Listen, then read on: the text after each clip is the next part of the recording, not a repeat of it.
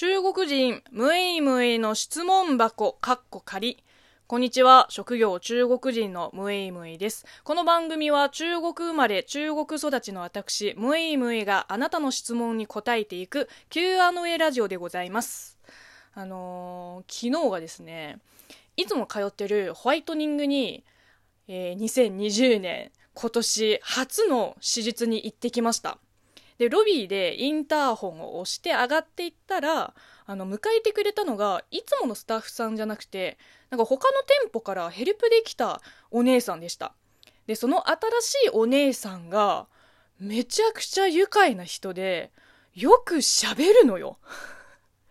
あのー、私が通ってるホワイトニングって、こう、口に開口器をつけて、えー、口を開ける器具の開口器ね。で、薬を塗って照射するタイプのやつなんですよ。それをつけたら、はい、お願いします。もうこんな感じになっちゃうんですよ。つまり、ほとんど話せない。話すという行動を開口器というアイテムによって封じられてるわけですよ。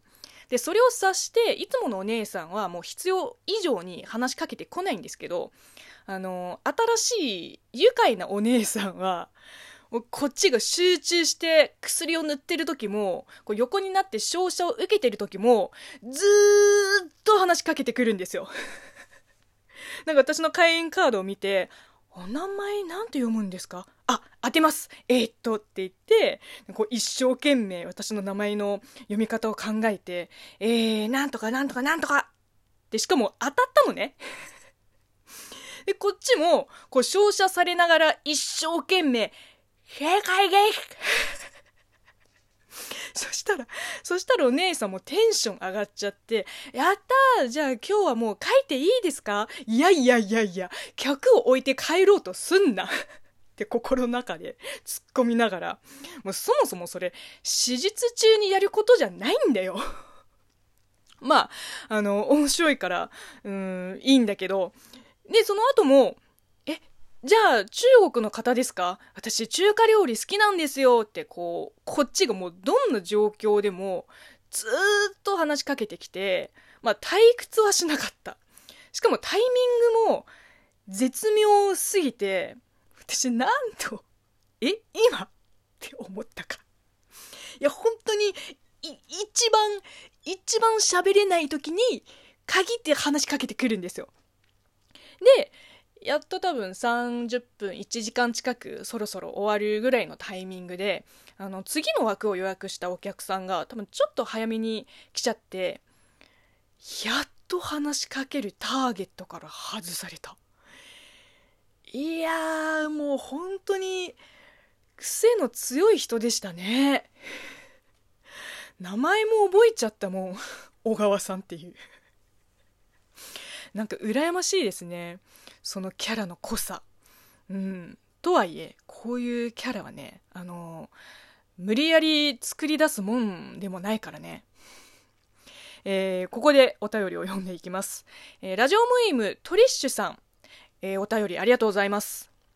ムイムイさん、はじめまして。はじめまして。いつも YouTube の方見ております。ラジオトークはほぼ初めてなので、とても新鮮な感じがします。相談です。中国語を現在勉強中なのですが、1ヶ月ほど前に初めてウェイボーに登録しました。適度には投稿しているのですが、お恥ずかしながら、えー、フォロワーが未だ一人もいない。いいねすら一度ももらったことが、えー、ありません。中国本土の方たちの心をわしづかみにするような、いいねを押したくなるようなことを何かアドバイスもらえませんでしょうかよろしくお願いいたしますと。えーと、そうですね。まあ、フォロワー一人もいなかったら、そりゃいいねもらえないでしょう。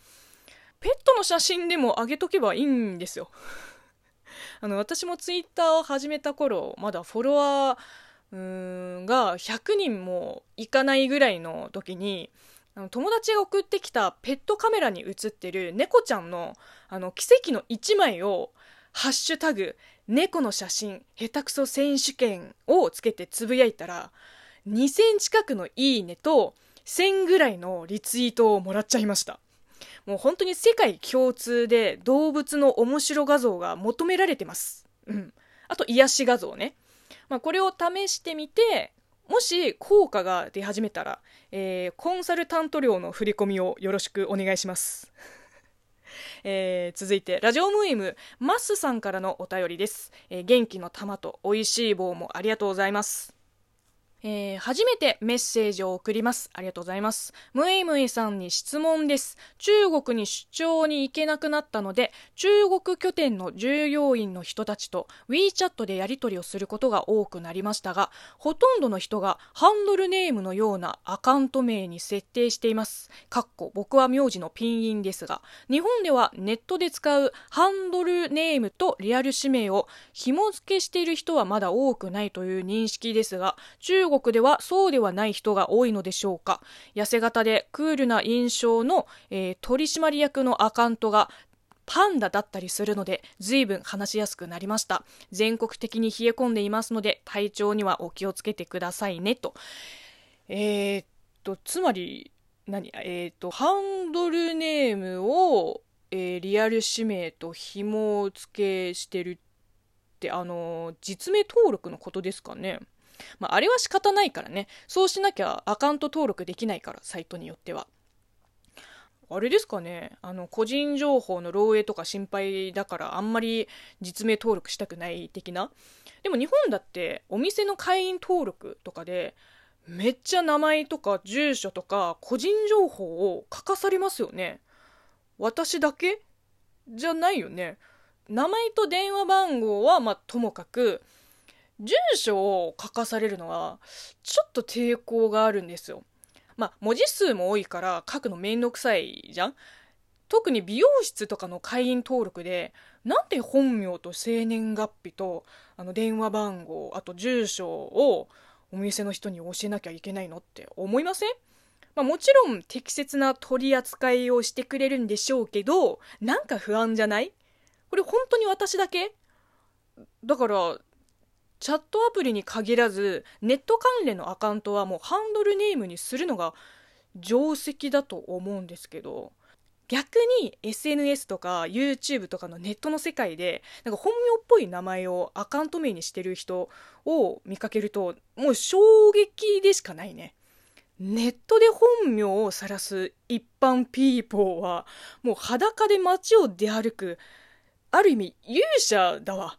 もう信じられない。うん。で、LINE の機能にもあると思うんだけど、あの、WeChat には、こう、注釈とタグを設定することができて、相手のニックネームが何であろうが、自分の端末で表示名を変えられるから。まあ、そもそも、ビジネス用のアプリじゃないから、本名にしてる人、まあ、いるかもしれないけど、ほんの一部かな？やだって私も仕事で知り合った人と WeChat を交換する時もうすぐ注釈にその人の名前と所属を書くもん。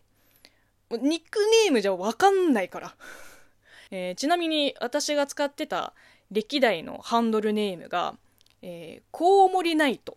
騎士の方のナイト。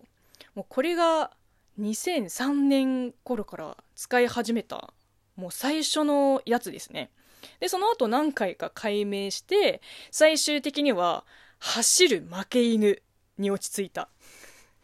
まあ、負け犬でも希望を捨てずに走り続けるんだという、あの、雑草魂を込めてる、えー、割とお気に入りの名前です。どうでしょうか、えー、こんな感じで皆さんからのご質問やご感想、悩み相談など引き続き募集しております。ではまた明日お会いしましょう。バイバイ。